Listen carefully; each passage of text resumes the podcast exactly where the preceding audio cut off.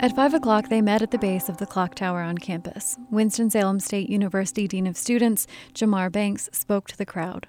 And I'm tired. Tired of us being on this side of the violent crime statistic rather than the graduation statistic. I'm exhausted by parents, families, students coming together for these kind of sad occasions rather than the joys of celebration and triumph.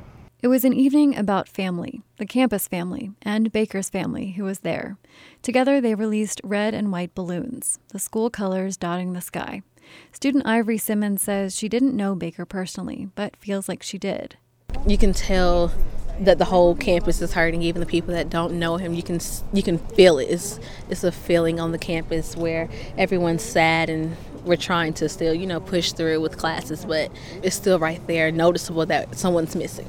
That someone was a twenty-one-year-old New Yorker, a student and a member of the Rams football team. The vigil was short, but the crowd stayed. Dozens, each waiting to take their turn to pay respect to Baker's family and legacy. For W F D D, I'm Bethany Chafin.